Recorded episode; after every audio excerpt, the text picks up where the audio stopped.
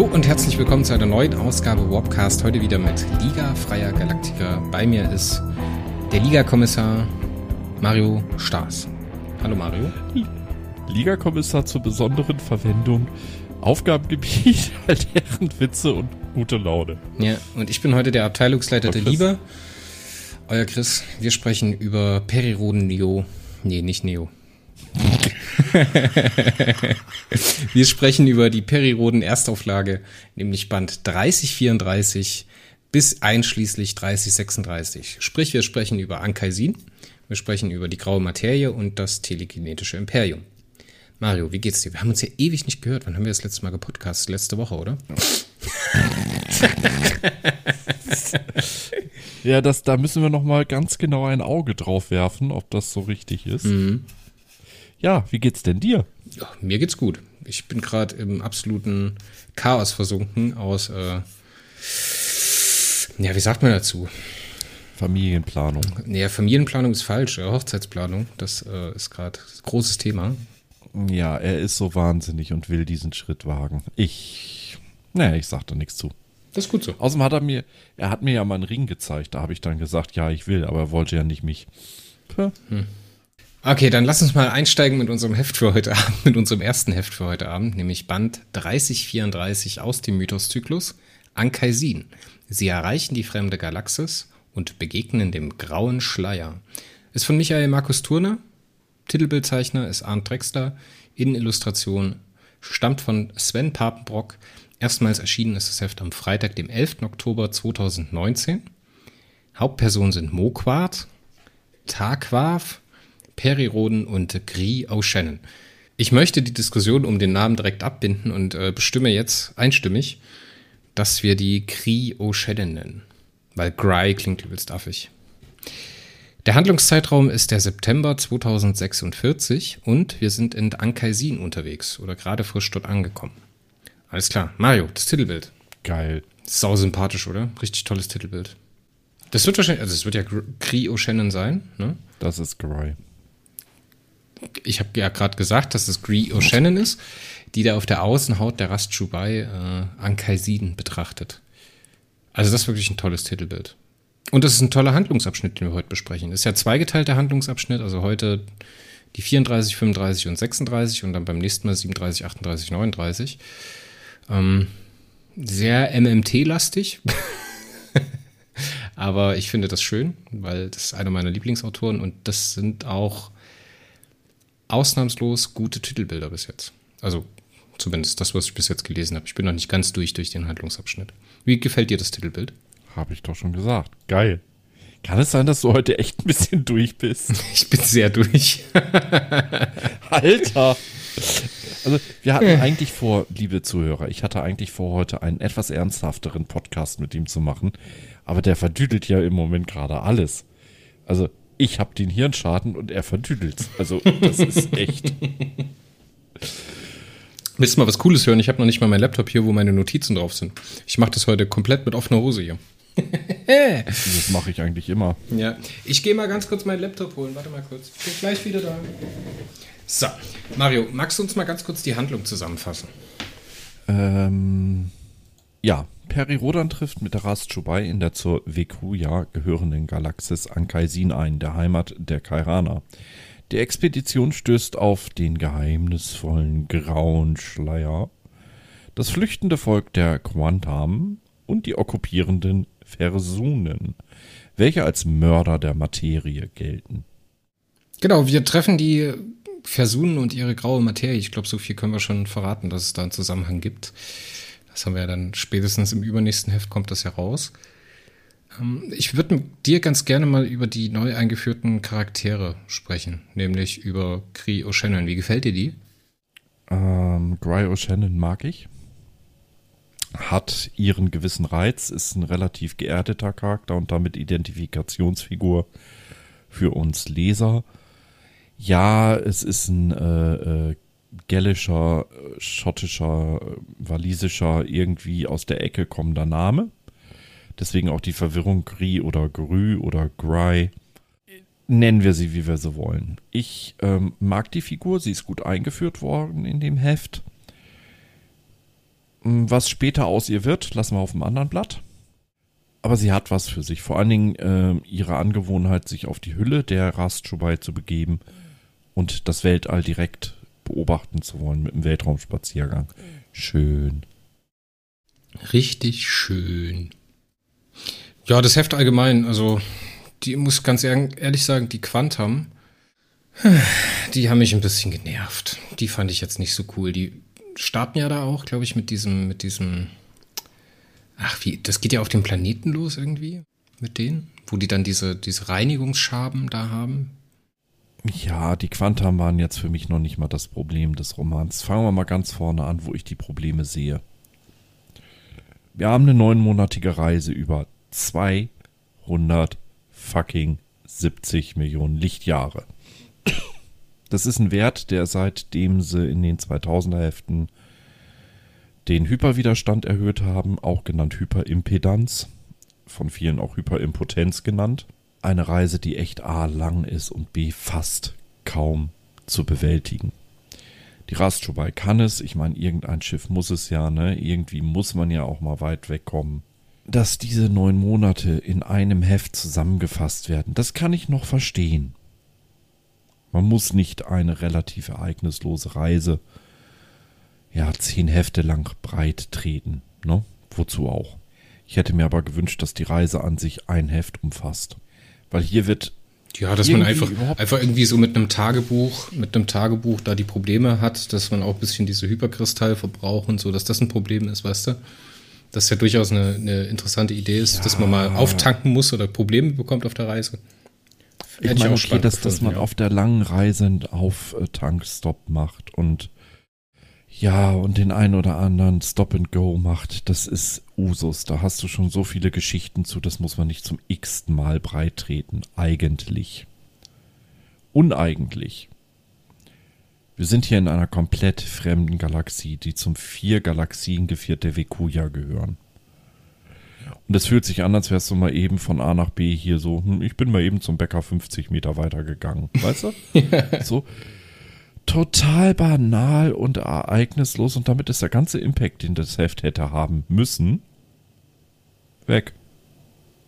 Es fühlt sich an, als wäre ich noch in der Milchstraße irgendwo in der Nachbarschaft. Ja, irgendwie bloß um die Ecke, ne? Keine Ahnung, im, im Kugelsternhaufen oder sowas, also bei M13. Da irgendwo ja, in der Bleisphäre. M12 oder M11 oder M666, was weiß ich denn? Aber das ist so neben, nebenan, das ist so und damit war der ganze Roman für mich schon, bis auf die Einschübe mit äh, Cryo Shannon. Entschuldigung. Kein Impact. Hat mich total kalt gelassen, hat mich nicht berührt. Ja, dass es mich nicht berührt hätte, muss ich jetzt nicht sagen. Also schon coole Sache, dass man die Quantum, das ist halt so ganz Standard, ne? Dem Michael Markus Turner, dem, dem fällt es ja leicht, sowas unterhaltsam zu schreiben mit den Quantum. Auch wenn das jetzt hier keine Spitzenleistung war, muss ich ganz ehrlich sagen für mich ähm, hat das schon funktioniert, die Geschichte, die die da hatten, diese Vater-Sohn-Geschichte, die da mit drin ist, dieses Generationsschiff, das finde ich ja immer ganz, ganz interessant und wie das dann rauskommt, dass die von den Ladunen äh, dieses Schiff bekommen haben. Alles cool, ne, alles gut, habe ich kein Problem mit. Das Problem war halt für mich, dass es so eine Geschichte ist, so what? Die machen am Ende jetzt in Ankaisigen genau so weiter, wie sie es in der Milchstraße auch gemacht haben. Weil genauso wie Perry am Anfang durch die Milchstraße getapert ist, weil er sich nicht zurechtgefunden hat, was ja so ein bisschen der Twist an der ganzen Sache war mit dem 500 Jahre Zeitsprung, ist es jetzt hier in Ankaisin genauso. Und deswegen muss ich halt nicht ins äh, Galaxiengeviert reisen, um dann hier irgendwie dieselben Geschichten zu erzählen, die ich auch hätte in der Milchstraße machen können. Ich zitiere einfach mal meinen Dings hier von, von Warpcore. Dein Artikel. In der Handlung an sich wäre der Flug zum Galaxiengeviert wohl eher Lückenfüller gewesen für sich alleine, hätte aber hier doch durchaus ein Heft verdient, um den Impact größer zu gestalten. Ähm, insgesamt hat der Roman von mir ein positives äh, Feedback erhalten. Das will ich auch hier vorwegnehmen wird er auch hier im Podcast bekommen. Aber er hat halt zwei, drei Sachen drinne, die mich maßlos ärgern. Die Quantum an sich finde ich soweit okay. Das Schönste waren halt die Hüllenausflüge von Cryo Shannon, die dann auch das äh, eine komische Wolke entdeckt, das Grauleben. oder beziehungsweise den grauen Schleier. Die Quantam an sich, den hätte man ein einzelnes Heft zur Verfügung stellen sollen. Also das Heft Ankaisin in zwei Hefte aufgesplittet wäre mehr gewesen. Ja, vor allen Dingen ist es halt ein Problem vom Schwerpunkt. Ne? Entweder du willst dich halt um die graue Materie, um dieses neue Gizmo oder was es halt auch immer ist, oder ähm, dieses, dieses, wie sagt man dazu, Gimmick erzählen, oder du willst halt die Horchhaut erzählen. So, beides würde ein eigenes Heft vertragen können. Und es hätte vielleicht der Horchhaut auch gut getan für die nächsten paar Hefte, dass man das schon ein bisschen einführt und so ein bisschen versteht, wie das wirkt an dem Quantum, weißt du, weil wir haben jetzt gehört, aha, die Quantum können mit der Horchhaut von ihrem Schiff, von der Kiki, können die kommunizieren oder irgendwie eine Sensorik bedienen. Ne? So wird es ja ungefähr erzählt. Jo. Äh, ja, so what? Was ist jetzt geil daran? Warum lässt der Typ sich, also der Onrione sich das im Folgeheft implantieren, weißt du? Da hätte man jetzt schon so ein bisschen ähm, einen Wert aufbauen können von dem Zeug, was das halt für eine Auswirkung hat, dass man das dann halt äh, sich implantieren lässt oder was man sich davon verspricht. Oder vielleicht ein paar Experimente mitmachen können oder das ein bisschen mehr in die Forschung rücken können. Und genauso ist es mit der grauen Materie. Mit der grauen Materie macht man es aber besser. Die Quantum waren halt leider ein verschenkter Quantensprung. Oh, okay. Kann man machen? Katsching, 2 Euro in der Wortspielkasse. Jetzt muss ich ein bisschen ausholen. Die graue Materie, wenn da so graue Wolken durch die Gegend fliegen und die Leute dann dadurch auch noch sehr ermüden, dann hat, erinnert mich das ziemlich an die Hefte ab Band 1100 beziehungsweise 1200. Da gab es nämlich das sogenannte Grauleben in der Tiefe. Ist das die Geschichte, ist das die Geschichte, wie äh, Atlan zu seiner Ritter der Tiefe Nummer Aura kommt? Ja. Okay. Das Tiefenland war ein ein Lichtjahr großes, äh, flaches Planetending. Also riesig, ne? Ein Lichtjahr. Und ähm, dort gab es Vitalenergie. Da das Tiefenland ähm, sonst einfach verschwinden würde, hat man es halt mit Vitalenergiespeichern, also riesigen Zellaktivatoren, stabilisiert. Aber dort, wo der Vitaleinfluss wegging, da hat sich alles in Grauleben, also in so eine Art Nichtleben verwandelt. Manchmal auch durch graue Wolken, den Grauschleier. Hab ich mich natürlich stark dran erinnert gefühlt, ne, mit der grauen Materie hier. Und gerade dadurch, dass dann äh, Cryo Shannon, äh, sie sieht eine, so eine graue Wolke, die sonst niemand sieht und ist plötzlich total müde und K.O. Äh, ja, da denkst du natürlich erstmal an Grauschleier. Ich glaube, meine Haare hatten am Ende mehr Grauschleier als das Heft. Okay, kann man auch machen. Ja, ist auch genehmigt. Dankeschön. Katsching, die 2 Euro. ich habe echt drauf gewartet, wann ich den einbauen kann. Aber das war einfach so, so ein bisschen ähm, mit der Erwartungshaltung der Leser spielen und dann nicht erfüllen. Konnte man an dieser Stelle machen, kann ich nichts gegen sagen. Ich möchte mich auch gar nicht weiter großartig an dem Heft aufhalten, weil ich habe sonst nicht wirklich was Negatives, ja. Ähm, es gab durchaus Action-Passagen, die passten auch perfekt in die Handlung rein. Äh, Michael Markus Tonner hat auch hier trotz einem bisschen stark gedrängten und gequetschten Heft ein unheimliches Gefühl für Pacing und richtige Momente und passend dosiert. Und da muss man sagen, Hut ab der Gesamteindruck war bei mir damals positiv, also so irgendwas bei sieben bis sechs bis sieben von zehn. Es hätte auch der Band 50 in einem Großzyklus sein können, ne, wo es so ein Turnaround gibt. Ich will noch ein paar positive Sachen anbringen. Ich finde die Erkennt neuen Erkenntnisse, die man hat äh, zu den Organoiden, die da einfach mal so nebenher gedroppt werden, dass halt die Zeitwahrnehmung des Organoid-Trägers um einen kleinen Bereich verändert ist. Ne? Und hier kommt halt raus, dass Perry erst Wochen später dieses Organoid, nachdem äh, Dancer und Schlafner ihm das verpasst haben, äh, entfernt bekommen hat. Das steht in dem Heft drin. Das hatten wir uns ja beim letzten oder beim vorletzten Mal, glaube ich, gefragt, was jetzt mit dem Organoid eigentlich passiert ist. Es wird halt, wie gesagt, hier aufgelöst. Das fand ich ganz toll, dass es mit drin ist. Ich fand auch äh, toll, dass äh, der Posizid und der, die Datensintflut wieder eine Rolle spielen weil man sich ja äh, um eine erneute Infektion durch Posizid und Datensintflut fürchtet oder Perry hat halt Angst davor. Es gibt ja diese super süße Szene zwischen Perry und äh, Sichu, die halt als Mann und Frau, als Liebespaar mal auftreten, das finde ich ganz nett.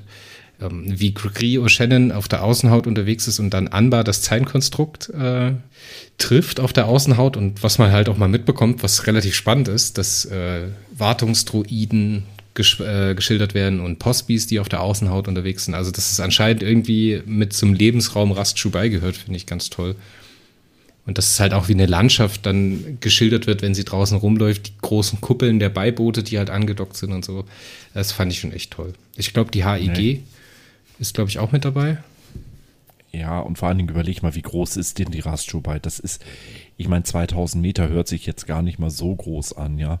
Aber das ist eine riesige Welt für sich, von innen wie von außen. Ich weiß gar nicht, ob das dann überhaupt, ob man dann noch eine Krümmung sieht bei 2000 Meter Durchmesser. Doch, doch, doch, doch, die Krümmung siehst du. Ähm, ich meine, du siehst ja sogar, wenn du auf dem Mond bist, ja, der ja nur ein paar hundert Kilometer, äh, ein paar tausend Kilometern hat. Du siehst ja eine Krümmung am Horizont. Okay. Ich war noch nicht auf dem Mond, deswegen. auf der Erde. Du siehst ja keine Krümmung am Horizont, also siehst du die Erdkrümmung nicht am Horizont. Na, natürlich. Bist du jemals mit dem Schiff auf Meer gewesen? Nö. Ja, okay, dann. ich vergesse immer wieder, dass du aus einer Gegend von Deutschland kommst. Äh, da ist es etwas weniger das ist etwas mehr hügelig. Ich fand es ein bisschen knuffig, wie äh, sich das halt mit Perry und Sichu entwickelt oder diese kleine Szene, die da reingeschrieben ist. Das macht Michael Markus Turner im übernächsten Heft ja auch nochmal. Und wie sich jetzt hier was zwischen O'Shannon und Hollander äh, anbahnt oder halt eben nicht, finde ich auch ganz süß. Ja, es menschelt und schade, dass man äh, Sichu Dorksteiger seitdem auch wieder nicht mehr viel lesen konnte. Wird viel zu selten gemacht, sie und Perry in, in Interaktion. Äh, wozu verheiratet man die beiden eigentlich serientechnisch, ja? Wenn man sie dann nicht mehr einsetzt. Was soll der? Ich habe manchmal, wenn Was ich so über? Sicho Dogsteiger nachdenke, stelle ich mir das so vor, wenn die in der Autorenkonferenz sitzen oder beim, in der Arbeitsgruppe fürs äh, Exposé dass sie dann am Anfang sagen, ja, denk, denk dran diesmal, wir haben ja noch die Sichu Dogsteiger, lass da mal noch irgendwas machen. Und dann sagt der andere so, ja, das machen wir irgendwo in den 40er-Bänden oder in den 70er-Bänden, wenn mal was passt. Und dann sagt der andere, ja, das machen wir so, komm, wir legen uns hier ein paar Ideen zurecht, so, und dann ist halt 70, 80 vorbei. Und dann geht's aufs Finale zu und dann gucken sie sich an, so, Mist, wir haben doch gar nichts zu Sichu gemacht. Genauso stelle ich mir das vor. Ja, und ich finde den Namen ja allein so gut, ne? Dork, Dork ist ja nichts anderes wie ein abfälliger Nerd, ne? John Dorian ähm, in, also JD in Scrubs war ja auch JD, you're a giant dog. also mit Tennisschläger und ähm, äh, Schutzausrüstung da stand, um auf dem Tennisplatz Tennis zu spielen, damit er bloß keinen Ball gegen den Kopf kriegt. Nee, das war doch beim, beim Mittagessen mit der Grapefruit, wo er die Squashbrille aufsetzt. Nein, da wurde er nicht Dog genannt. Ah, okay. Dog war in einer seiner Einspielungen, wo er äh, versuchte, Sport zu machen. In seiner Gedankenwelt. Und deswegen hat Dorksteiger auch so ein bisschen was für sich. Ne? Dork ist halt ein gigantischer Nerd. Und deswegen, ich finde den Namen so geil. Und dann setzt man diese faszinierende Figur, die man da jetzt hat. Ich meine, man muss sie ja nicht als Handlungsträgerin einsetzen, aber Himmelhilf. Sie muss auch nicht als Wissenschaftlerin immer äh, regeln, ja. Aber mein Gott, warum lässt man Perry nicht wenigstens, wenn er mal unterwegs ist, auch in Vega, in der Miniserie, einfach mal ein paar Gedanken an Sichu? Ja, oder mal halt mal ein bisschen rumknattern, ne? Äh, nein, das muss ja nicht mal drinne sein. Ja, aber, aber du kannst das, du das kannst aneinander denken. Du kannst aus ihr ja auch super so eine Art Q machen aus James Bond, weißt du? Der in jedem, der oder die in jedem äh, Handlungsblock irgendwie auftaucht und neue geile Gimmicks dem Perry vorbeibringt. Ja, man muss die Figur damit nicht überanstrengen, aber wenigstens, dass man sie drinne hat. Ja, aber für ein, dass zwei wenigstens Mal. ihren Gastauftritt hat. Oder dass sie mal irgendwie sagt, hier, wir schleusen ein Beipot aus, weil äh, die Sicho Dorksteiger sich irgendwas anschauen will. Ja. Mag ja sein für so eine Chefwissenschaftlerin, dass sie mal irgendwie, irgendwie was erforschen. Oder Perry nimmt irgendwo ein paar Artefakte mit, ähm, die jetzt irgendwie gar nicht zum, zum aktuellen Handlungsstrang passen, ja. Aber Perry fand ein paar beschädigte Datenspeicher auf dieser entvölkerten Welt, steckte sie ein und dachte sich, Sichu wird sich darüber freuen. In ihrer Freizeit entschlüsselt sie sowas gerne. ja? Oder als sie auf IA unterwegs sind, dass er irgendwie auf dem Bazar an einem, an einem Krimskramsladen anhält und ihr irgendein Souvenir mitbringt oder sowas, weißt du? Es war billiger Modeschmuck in Augen der Aliens, aber er wusste, seine Frau stand auf sowas. Also nahm er etwas mit. Ja, weißt du, diese, diese, einfach nur diese Nebensätze, diese winzigen Details, die da manchmal sind. Und das fehlt mir manchmal. der Auge für, das Auge für die Details im Meta. Ne? Nicht im kleinen Roman, da haben sie es. Aber beim Meta, da versagt es immer mal wieder. Schade. Anyways, Gesamturteil irgendwo zwischen 6 und 7 von mir. Ich habe auch eine 6 gegeben. Sense of Wonder war da, aber es ist halt einfach nicht ganz genau mein Geschmack. Aber es ist eigentlich, eigentlich ist dieser Themenblock wie für mich geschaffen, weil das ist eigentlich das, was ich von Perry haben möchte, dass er irgendwo hinkommt und irgendwas entdecken muss. Und dass es irgendeine krasse Bedrohung gibt. Es gibt die graue Materie, cool. Es gibt die Horchhaut, cool. Es gibt die Quantam, cool. Es gibt äh, die Cree O'Shannon mit einem neuen, starken weiblichen Charakter, mag ich auch sehr gerne. Es gibt das, gibt das, gibt das. Aber irgendwie, hm, findet es nicht zusammen. Hast du noch was zu dem Heft? Ansonsten gehen wir zu 3035, graue Materie. Nö. Dann sprechen wir über Band 3035 aus dem Mythoszyklus, die graue Materie. Eine Katastrophe droht, sie müssen die Auslöschung einer Welt verhindern. Autoren sind Uwe Anton und Christian, und Christian Montilon. Titelbezeichner ist Arndt Drexler. Sven Papenbrock hat die Innenillustration gemacht und erstmals erschienen ist das Heft am 18. Oktober 2019. Hauptpersonen sind Perry Roden, Cree O'Shannon und ich habe mich jetzt nochmal dafür entschieden und möchte es nochmal unterscheiden, dass wir die in Zukunft Gri O'Shannon nennen. Ichotolot und Jaland Betasu. Handlungszeitraum ist der 27. September 2014, äh, 2046 NGZ und bis zum 14. Oktober 2046 NGZ. Handlungsorte sind Pukwart und Ankaisin. Hm. Die Risszeichnung im Heft war ein bisschen doof, aber ist egal. Mario, das Titelbild. Kriegt von mir 10 von 10. Das ist ein Titelbild, das hat der Ant Drexler nur für mich gemacht. Hm. Durchschnittlich 6 von 10. Das ist genau das, was ich brauche. Busy, busy Action im Hintergrund, ein Planet, schöne Sterne, ein bisschen Nebel. Ich finde ja Nebel total toll. Nebel im Weltraum. Oh, auch wenn die eigentlich so ein bisschen quatschig sind. Ne? Ich habe hier ziemlich häufig Nebel im Zimmer, wenn ich dieses Fenster schließe und rauche. und ein cooles Raumschiff, von daher, das erinnert mich ein bisschen an Halo, das Raumschiff. So ein bisschen Hab ich nie gespielt. Am Anfang die Pillar of Autumn, die hat auch vorne so, ein, so eine wuchtige, wuchtige Architektur mit so Antennen und Sendeanlagen drauf. Das finde ich ja ganz toll. Ja, sehr schön. Für dich durchschnittlich, für mich perfekt. Ja nicht negativ durchschnittlich, es reißt mich halt nur nicht vom Hocker, es ist nicht ganz mein Geschmack. Alles gut. Mario, die Handlung. Würdest du bitte? Die nur normal optisch als Schleier wahrnehmbare graue Materie ist in der Lage, andere Materie aufzulösen. Die Galaktiker retten den Planeten Tofan mit seinem bewohnten Mond Oman vor der Vernichtung durch die Wolke. Dabei fallen ihnen alte kairanische Datenbestände in die Hände. Cooler, übergreifender Plot. Weil zum einen lernen wir wieder ein neues Volk kennen, was jetzt ein bisschen besser funktioniert für mich, weil die cooler reagieren im Aufeinandertreffen mit den Galaktikern. Das ist toll. Mhm. Toll, dass es am Ende dieses Informationspaket von den Kairanern gibt, dass da dieses Schiff abgestürzt ist. Dass das auch äh, geborgen wird von den Galaktikern, auch cool. Die Action kommt ein bisschen zu knapp im Heft, muss ich sagen. Und äh, ich habe nicht ganz gerafft, was die da mit der grauen Materie eigentlich anstellen und was das jetzt alles heißen soll. Weil die graue Materie scheint ja Materie zu annihilieren, also auszulöschen, ohne dass irgendwas übrig bleibt. Von daher ähnlich wie Antimaterie, nur dass es nicht Boom macht. Ja, und halt unterschiedlich dazu, dass man durch Zuführung von Hyperenergie anscheinend die Wolke manipulieren kann. Aha. Und deswegen leitet man halt von der StarTAC Schröder, von diesem äh, Raumschiff, was unterwegs ist, Beiboote ab mit dem HÜ-Schirm und Seruns mit dem HÜ-Schirm und hä? also das war wirklich so, ja, Tech-Talk schon auf eine Art und Weise, aber das hat, ist für mich überhaupt nicht begreifbar gewesen, was jetzt diese graue Materie eigentlich macht. Ja, das, äh, ich zitiere mal einfach, was ich damals geschrieben habe. Das Titelbild ist hervorragend, der Roman eher nicht so sehr. Sicher, es war alles gut geschrieben und die Handlung in sich logisch. Dennoch wollte in mir kein echtes Mitfiebern aufkommen. Das Volk der Warnau hatte so viel Potenzial, schien interessant und wurde nur im Nebensatz gestreift. Schade. Echte Action war auch eher Mangelware. und somit driftete ich ziemlich gelangweilt durch das Heft.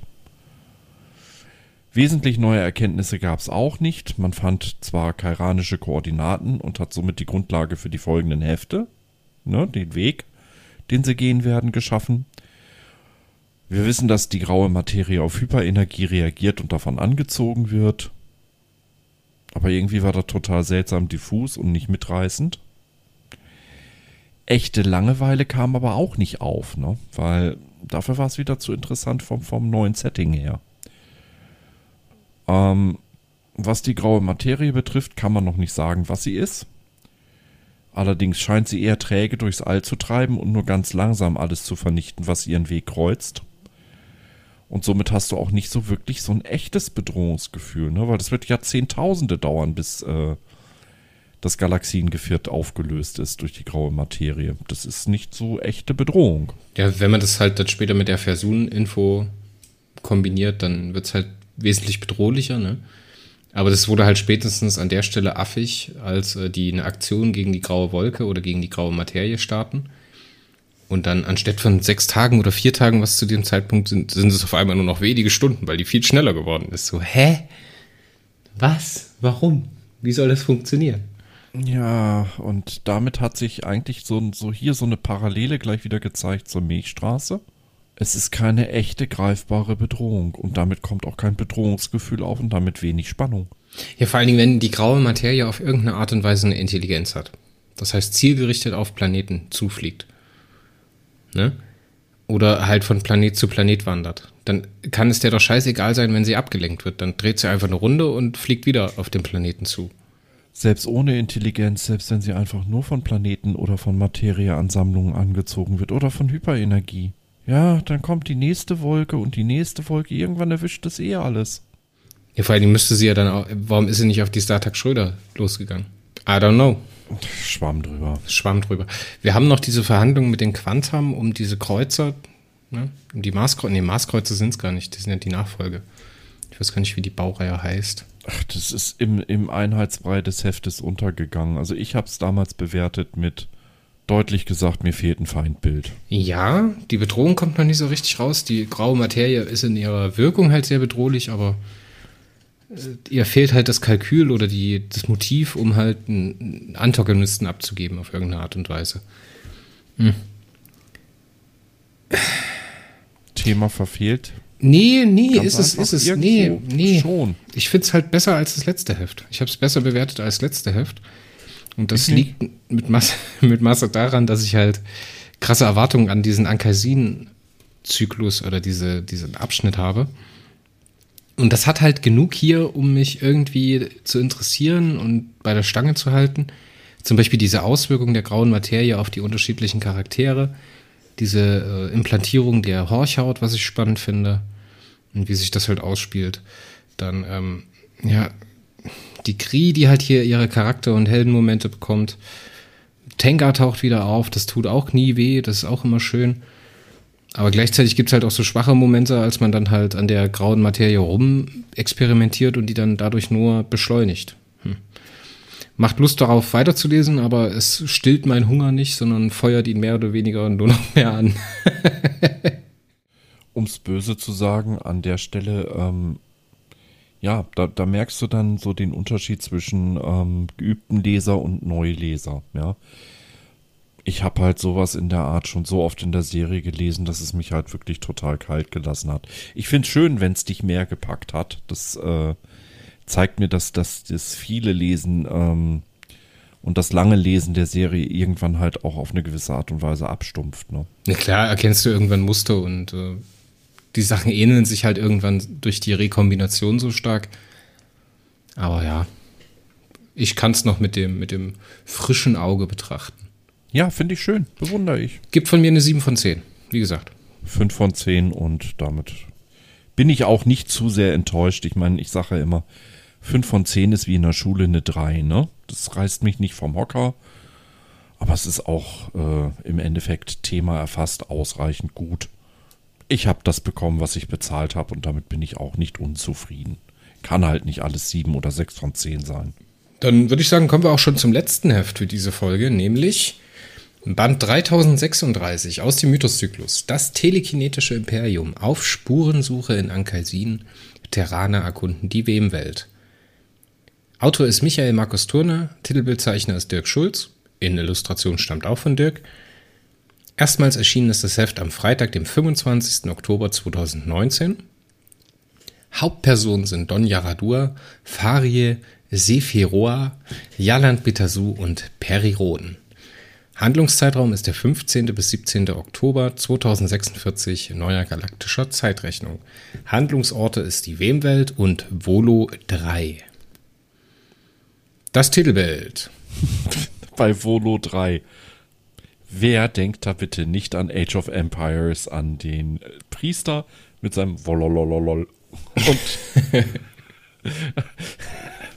Entschuldigung, ich musste, ich konnte mich bei dem Namen nicht halten. Das ist übrigens, also das ist wirklich, wenn ich mal ein Echtzeitstrategie spiele, suche ich meine WBFs oder meine, meine Bauern oder die Siedler, die man da hat oder die Bürger, die man da hat, die man zum Bauen benutzt. Dann klicke ich so lange drauf rum, bis ich erstmal alle Sprüche gehört habe. Wir brauchen also, mehr Gold.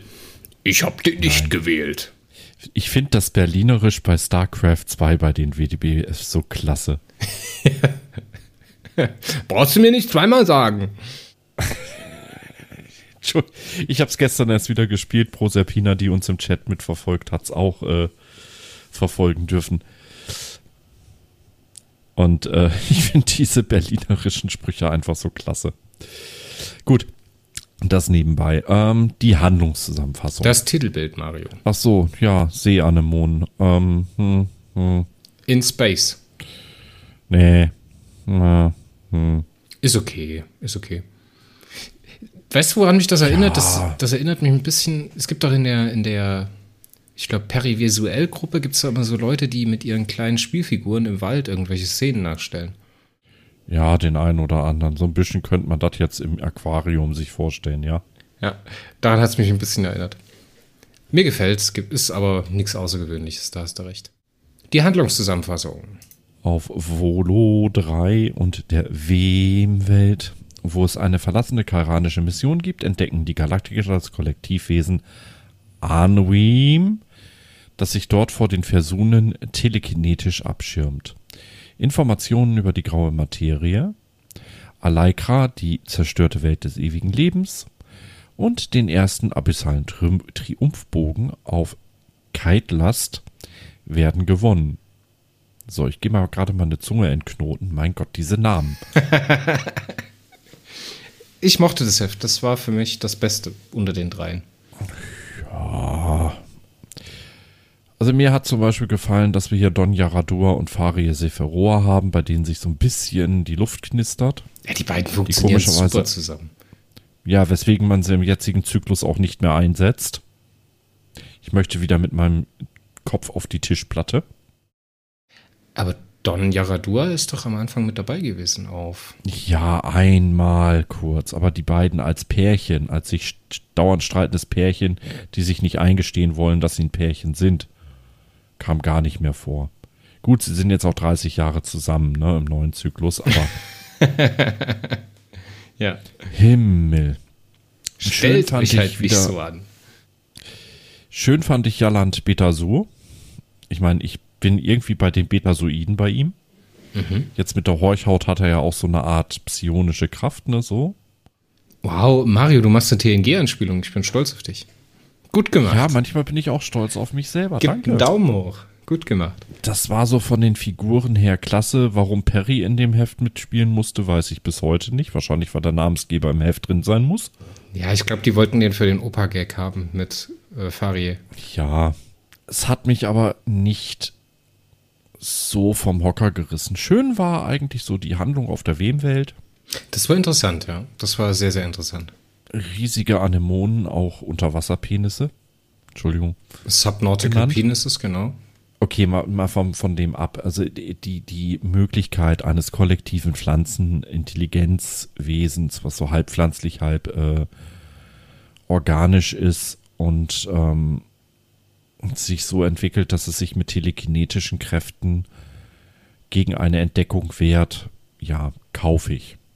Kaufe sehr, sehr geile Idee. Sehr, sehr geile Idee. Ein bisschen hat mein Logiksektor wieder rumgemeckert. Ne? Ich bin ja so wie Atlants Extrasinn, habe ich einen Logiksektor.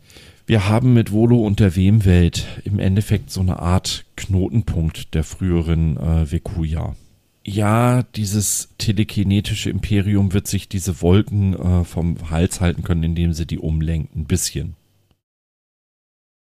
Nur wenn ich jetzt als Beherrscher dieser grauen Materie mitkriege, dass da irgendwas ist, was meine graue Materie umlenkt, was ist das Erste, was ich mache? Ich fliege mit einer gigantischen Flotte hin und puste es aus dem All. Von sehr weit weg. Ja, oder von nah bei, ist mir völlig egal. ja, wenn ich graue Materie beherrschen kann, dann habe ich Hilfsvölker. Wenn ich Hilfsvölker habe, dann sind die zum Verheizen da. Egal, ob die überleben oder nicht. ja. Also da habe ich eine andere Meinung zu, aber ich gönne ja, das. Ja, es ist, ist halt, wie ich das sehe. Ansonsten, das Heft an sich war sehr, sehr gut geschrieben, sehr flüssig. Ähm, die dem Wesen innewohnende Paranoia war sehr glaubhaft geschildert. War ich insgesamt mit dem Heft zufrieden? Ja, weil wir haben ein paar neue Erkenntnisse bekommen. Wir wissen jetzt immerhin schon mal, dass die graue Materie sogenannte Vektormaterie ist und dass die Versunen sie zumindest zum Teil beherrschen können. Ähm, Don Yaradua hatte ich ja schon erwähnt, seine Sorgen, seine Nöte, dass man das Innenleben so mitbekam. Und gleichzeitig wirkte er ja nun sowas von arrogant. Ja. Und da merkst du halt, seine Arroganz ist nur Schauspiel. Das ist ein zutiefst verunsichertes kleines Kind im Endeffekt innerlich. Toll. Ja, für das Charakterspiel hat der Michael Markus Turner da echt viel, viel Fingerspitzengefühl bewiesen. Und gerade, also ich meine, der ist ja auch so aufgebaut, der Roman, ne? der wechselt ja immer zwischen Farie und Don. Bis auf der eine Einschub, der ist halt von denen an wem. Und dann hast, gehen die ganzen Farie ähm, Anteile immer erstmal los, wo sie erstmal über Don schimpft, weil er so ein Vollidiot ist. Ne? Und bei Don. Typische normale Beziehung. bei Don geht es halt entweder los mit irgendwelchen Vorwürfen, die er sich selbst macht, mit irgendwelchen Momenten, wo er überhaupt nicht klarkommt, so, dann erstmal drüber nachdenken muss, was die anderen jetzt von ihm erwarten. Und dass er sich halt so als eigentlich der Man in the Middle, als der Mutant der Mission, weißt du? dass er sich da eigentlich so im Zentrum sehen sollte, aber überhaupt gar keinen Plan von nichts hat, das fand ich ehrlich gesagt total sympathisch. Am Anfang wusste ich nie so richtig, was ich mit Don anfangen soll, aber jetzt passt der gerade im Zusammenspiel mit Fari halt super. Also wirklich toll. Hat mir auch besser gefallen als Tenga. Tenga hängt hier ein bisschen in der Luft. Ja, was aber auch ein bisschen daran lag, dass die Leser auf Tenga ja sehr negativ reagiert haben. Ne? Deswegen hat man ihm ja auch nach drei oder vier Heften schon abgewöhnt, dass er dauernd Pralinen in sich reinstopft. es ist so schade, wie viel sich die Leser da teilweise selber durchs Kaputtried kaputt machen. Ich will dann nichts mehr sagen. Ich glaube, über äh, Tenga haben wir schon alles gesagt. Ich finde Tenga toll. Der gibt ein bisschen, der hat mehr Möglichkeiten als Cookie. So, der kann andere coole Sachen machen. Du kannst super Agentengeschichten mit ihm erzählen. Hatten sie ja auch an Bord von dem äh, Ladonenschiff. Die Kriegsschule war das, glaube ich, ne? Mhm, warte mal ab, bis du die klassischen Charaktere wie Galtok Wohlfahrt kennenlernst. Hm. Die werden dir sowas von auf den Sack gehen nach einer gewissen Zeit, aber konsequenterweise hat man damals es beibehalten. Ja, und trotz Leserprotesten, weil ein Teil der Leser mochte es, dann hat man halt gesagt, ja, dann liest das eine Heft halt mal quer. Ist halt so, ne? Wir bieten für jeden was und auch wenn dir dieser Charakter nicht gefällt, dann ist er halt an den Haaren herbeigezogen. Scheiß drauf. Deal with it. Ja, es, es, es ist ja seltsam. Einerseits meckere ich ja gern an den alten Sachen, ne? Andererseits muss ich so gewisse Aspekte von damals einfach hochloben. Dass man einfach ein Holzweg mit einem nervigen Charakter so konsequent bis zum Ende durchgestapft ist dass er am Ende sogar selbst dem größten Kritiker äh, ein Grinsen abbringen konnte, ne? obwohl er total scheiße war. Ja, das, das, das fehlt mir manchmal heute. Ich, ich mochte sehr im Heft die Herr der Ringe-Anspielung. Hast du die gelesen? Habe ich überlesen, weil Herr der Ringe ist nicht so ganz meins. ich bin ja gerade ein bisschen auf äh, Tolkien-Koks. Ich habe höchstens einen Ring. Ja, es gibt eine Stelle, da spricht Ichotolot mehr oder weniger zu sich selbst, dass die Menschen einem sogar nach, nach 100 Jahren überraschen können. Das ist, das sagt Gandalf einmal über die Hobbits. Und dann gibt es noch eine Anspielung auf die ZBV-Serie von Karl Herbert Scheer. Oh. Hast du ja auch überlesen, oder was? Die ZBV-Serie war nicht meins. Ja, nicht mein Geschmack. Wahrscheinlich Zweitverwertung von irgendwelchen, von irgendwelchen Geschichten, die, es nicht in Perry geschafft haben, oder? Mm, Nein, die ZBV-Serie zur besonderen Verwendung hat er ja schon vor Perry gestartet. Das waren Agentenabenteuer, die ihm auch den Namen Handgranaten Herbert eingebracht haben, den er so hasste. Das waren halt irgendwo in einem Zukunftssetting angebrachte, sie hätten auch im Periversum locker spielen können, Agentenhandlungen mit Wumms und Wumme und, Gr und Röms. Passte in die damalige Zeit, würde heute völlig außer Zeit fallen. Und klar hat's noch seine Leser und Liebhaber. Mich hat's nie wirklich vom Hocker gerissen. Versöhnlich, oder? ja, versöhnlich. Ich fand's cool, wie, ich fand's cool, wie sie die Kiki umgebaut haben. Das hat mir ganz gut gefallen. Und wie sie dann beschreiben, dass äh, Ichotolot nur am Hangar sitzen darf und wenn dann irgendwie über die Außenhülle irgendwo hinkommen muss mit dem Seru, das hat mir echt toll gefallen. Jetzt muss ich hier gerade mal noch ein bisschen durch meine Notizen durchgehen, ob ich da noch irgendwas hab. Ich habe hier zu dem Buch auch nicht mehr viel. Ich meine, es ist jetzt fast zwei Jahre her, dass es erschienen ist und dass ich es gelesen habe. Ja. Es ist aber noch genug davon präsent, dass ich sagen kann, ja, war okay. Ich fand die Stelle sehr, sehr sympathisch, als Ichotolot die Vitrinen mit den Federn anfasst und die an wem daraufhin äh, ausrasten. So ungefähr war meine Oma auch drauf, wenn du irgendwas in ihre Vitrine angefasst hast. Gab es danach auch immer Zunder. Das fand ich ganz gut. Ich fand die an wem als Wesen total cool. Ich fand auch die Idee cool, dass man die äh, Parakräfte mal auf ein bisschen größeren Sockel hieft und sagt, okay, dieses so ein großes äh, symbiotisch lebendes Wesen, das kann natürlich auch mehr mit Para-Fertigkeiten oder Fähigkeiten anfangen. Ja, das Hin und Her zwischen Don und Faria, das hat man schon angesprochen, ist halt ein absolutes Highlight. Gab aber auch da wieder sehr viel Leserkritik, die meinten, dass sie äh, Perry Roden lesen wollen und kein Bergdoktor. Oh Gott, ey. Ja, es kann halt nicht jedermanns Geschmack treffen. Ich muss das einfach auch respektieren können, ohne mich jedes Mal darüber zu echauffieren. Ist halt nicht das, was, was manche drinne lesen wollen in der Serie. Gut. Dann muss ich aber auch wieder sagen, ähm, genauso wie ich manche Sachen in der Serie nicht lesen möchte und mich trotzdem durchbeiße, weil ich weiß, es ist ein Heft alle paar, vielleicht ein, zweimal im Jahr. Weißt du, da fällt mir auch wieder es soll halt jedem was bieten. Es ist okay. Da fällt mir auch direkt wieder ein Ausspruch von Tolkien oder ein Zitat von Tolkien ein äh, über Hobbits und ihre Bücher. Sie lasen am liebsten Bücher, deren Inhalt sie schon kannten.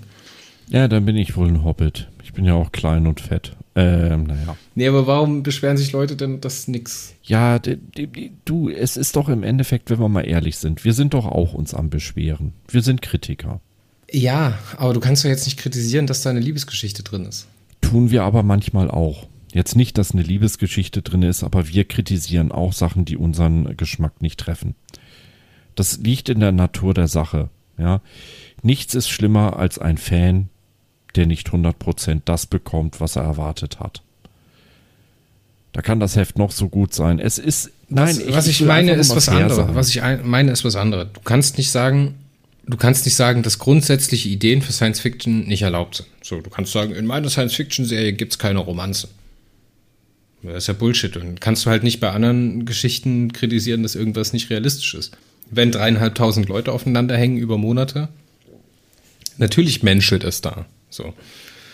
Und alles andere wäre erstens unrealistisch und zweitens kannst du halt nicht ein, eine Idee nur dafür, dass sie ein Thema bearbeitet, verurteilen, sondern du kannst verurteilen oder kritisieren, wie dieses Thema angegangen wird oder in welcher Qualität die Geschichte erzählt wird.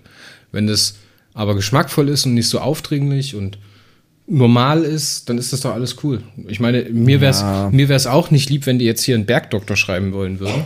Wenn jetzt, keine Ahnung, der Don Yaradua sich mit dem Periroden anlegt und die dann über die Aussteuer von Farie sprechen, so das würde nicht passen. So, aber wenn die so, sich so ein bisschen näher kommen und so ein bisschen miteinander shakern, ist es doch alles in Ordnung. Ich will jetzt mal was ganz Böses sagen. Eine Bekannte hat mir ein paar Bergdoktor-Romane in der Hand gedrückt, ne? Sie sind zwar arg simpel, aber sie haben ihren Reiz. Ich habe mal einen halben Bergdoktor-Roman gegessen. Hat er geschmeckt? Wie es dazu gekommen ist und wie er geschmeckt hat, erzähle ich ein anderes Mal. Also ich, ich bleib dabei, ich stehe dazu, ich habe so viel über Bergdoktor kritisiert immer, ja. Das habe ich allerdings nie gemacht, ohne dass ich sie gelesen hätte. Ich habe sie gelesen. Kennst du noch damals in den, ach nee, kennst du gar nicht mehr, du bist ja jung, die äh, Denise und Mystery Romane? Nee, kenne ich nicht. Für Mädchen von 14 bis 17, so umgedreht, die vierte, war, war die äh, äh, so leichte Liebes-Mystery-Geschichten, Pulp Fiction aus Amerika. Ganz, ganz schlechtes Kaliber. Und trotzdem, eins musste man diesen Geschichtchen auch an äh, äh, äh, ihnen lassen. Sie waren auf ihre Weise trotz allem unterhaltsam. Man ist da schnell durchgeflügt durch so ein Heft, ne? Ich hatte mir aus irgendwelchen Gründen vor Jahren mal die Twilight-Trilogie angeschaut. Und obwohl ich durchaus sagen kann, dass das äh, thematisch und für das Thema Vampire und Werwölfe und sonst was komplett in die falsche Richtung ging, war ich doch äh, leicht unterhalten. naja, man, man sagt ja immer, guck mal, zwei Steine, die sich angucken. And still a better love story than Twilight. Und ja, sie haben recht. Aber die Nebenrollen waren teilweise gar nicht schlecht besetzt. Und wenn man mal vom ersten Film absieht, der war wirklich echt ganz schlecht. Ich habe sie überlebt. Ich habe sie überlebt. Sie hatten wenigstens nicht so ein ganz beschissenes Ende wie Titanic. So, dann lass uns uns mit Harry Potter machen. Der erste Band oder der erste Film ist halt auch den guckst du dir an und als Kind findest du den geil oder als Jugendlicher. Ne? Wenn mm. du den aber dann erwachsen schaust, dann ist das halt nur schwer ertragbar. So von als Erwachsener wird Harry Potter erst interessant, wenn Emma Watson etwas älter und hm, wird. Genau. So, jetzt haben wir genug Altherrenwitze und so weiter gebracht. Ähm, gehen wir mal zum, zum Fazit des Heftes, würde ich sagen, oder? Fazit und Wertung fehlen noch, genau. Also Fazit haben wir ja mehr oder weniger schon gemacht. Ja, meine Wertung war hier eine glatte 7 von 10. Mit einer leichten Tendenz zu 8 von 10. Mir hat ein bisschen was gefehlt, sonst wäre es eine 9 von 10 geworden. Bei mir ist es eine 8 von 10. Also aus diesem Drilling jetzt hier das beste Heft. Die haben sich reingearbeitet in Ankaisin. Und ich finde so dieses, diese an wem und wie die halt sind und was die sind, das ist wieder, das hatte ich ja schon bei dem anderen Heft gesagt, das ist halt das für, wofür ich äh, Perioden lese. Das finde ich ehrlich gesagt ganz toll. An wem, an wessen? Genau. Entschuldigung. Hast du zu dem Heft noch irgendwas? Ja, dekliniere mir mal ein Werwolf.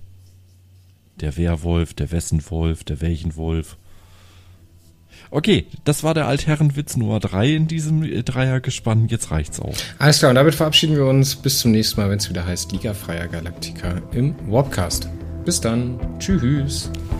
Auf Wieder Tschüss. Also sind wir die Liga Freier Kritiker. Ich sag mal Galaktiker, ne? Das geht doch schöner von der Zunge.